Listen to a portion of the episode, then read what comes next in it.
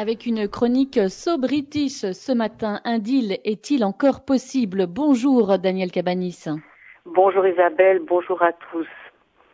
Alors vous avez choisi évidemment de, traiter de relations internationales ce matin et on ne parle pas de, relations qui sont coupées euh, à partir d'aujourd'hui avec euh, l'Angleterre, mais tout naturellement des ultimes discussions entre les Britanniques et les Européens pour tenter d'échapper au no deal dont Boris Johnson menace ses interlocuteurs. On parle Brexit. Où en sommes-nous, euh, Daniel? Alors c'est compliqué, on le sait bien. Les Britanniques et les Européens se sont finalement laissés encore deux jours supplémentaires de négociations pour tenter de trouver un accord post-Brexit et ont jusqu'au 31 décembre pour trouver un terrain d'entente et éviter un no deal qui serait dommageable pour les deux cas. Les négociations euh, bloquent en fait sur euh, trois points essentiels. Les conditions d'accès aux eaux britanniques pour les pêcheurs européens, les conditions de concurrence équitable et la manière de régler euh, d'éventuels litiges. Alors on peut quand même s'étonner d'une nouvelle prolongation. Elle semblait exclue il y a quelques jours encore, je crois. Hein. exact. Mais c'est vraiment le, la toute, toute dernière, pardon, la toute dernière chance, car le calendrier laisse peu de temps.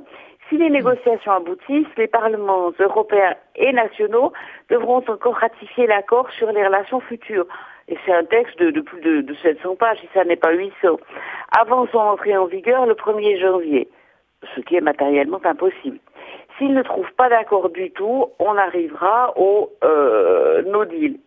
S'ils arrivent euh, à, à, un accord, on pourrait imaginer euh, qu'on le mette en application sans ratification et que ensuite seulement on régulariserait. C'est sur le fil, mais c'est techniquement possible. Hmm. Alors, le premier pardon. Quel est le problème pour la pêche? Alors voilà, je voulais aborder. Euh, le premier point de, blocage, on en a déjà entendu parler parce qu'il y a eu des manifestations un peu partout, euh, c'est l'accès pour les pêcheurs européens aux eaux britanniques.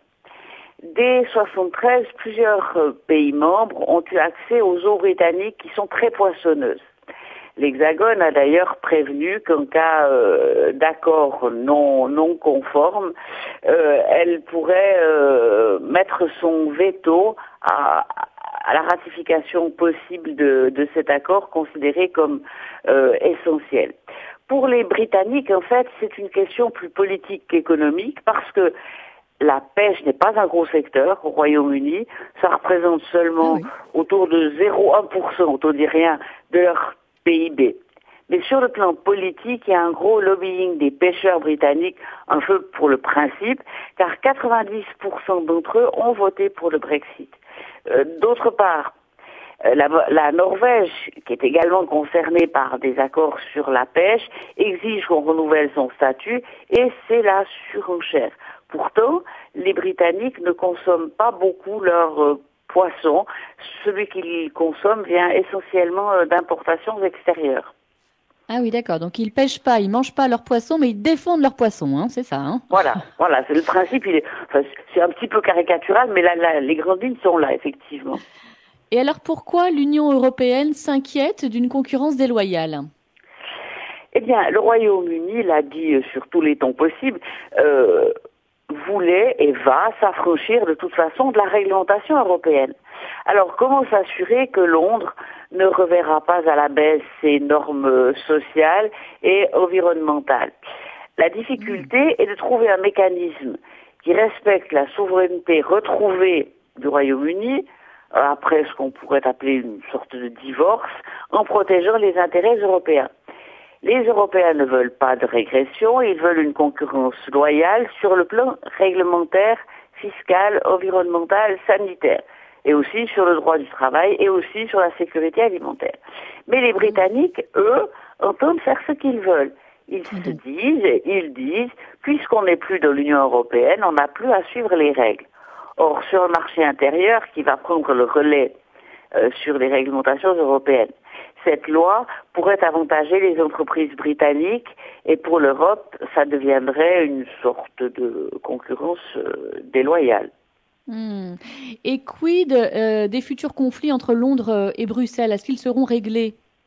Alors théoriquement, euh, il était prévu que la Cour européenne de, justice continuerait à fonctionner alors même que l'Angleterre, enfin la Grande-Bretagne, ne serait plus membre de, de l'UE, ça aurait l'avantage d'une certaine simplicité parce que les mécanismes sont, sont rodés. Ça n'est pas rapide, mais ça, ça marche à, à, peu près.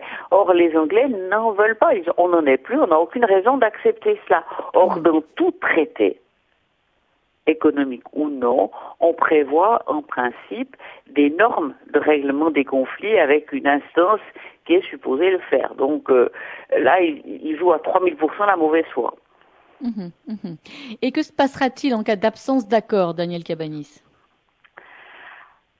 Alors, le Royaume-Uni, euh, depuis le 31 janvier, qui est la date donc de son départ, l'organisation de ce départ devant être terminée pour le 31 décembre, euh, le Royaume-Uni continue d'appliquer les règles européennes. Et ça n'est qu'à la fin de cette période de transition qu'interviendra mhm. sa sortie du marché unique et de l'union douanière.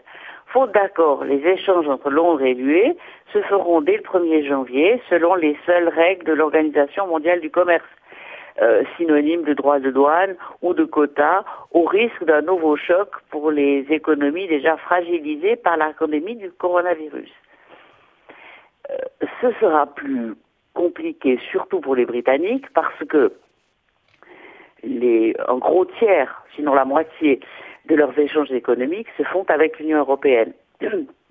laquelle n'a guère plus que 10% de ces échanges avec euh, le Royaume-Uni. Donc il y a, pardon, il y a un risque euh, important de, troubles, de baisse de niveau de vie en, Grande-Bretagne et de relations très compliquées sur le plan du principe et, du point de vue matériel. On voit déjà maintenant les, entrepôts qui sont construits en masse pour euh, euh, pour contrôler les, camions qui iraient d'un côté ou de l'autre, donc des embouteillages, des administrations tatillonnes, parce qu'on peut imaginer des petites revanches pas très intelligentes, mais qui seraient le, fait d'amour propre blessé euh, de, part et d'autre. Donc il y a véritablement un, risque de, dégâts et, de dégâts véritablement importants.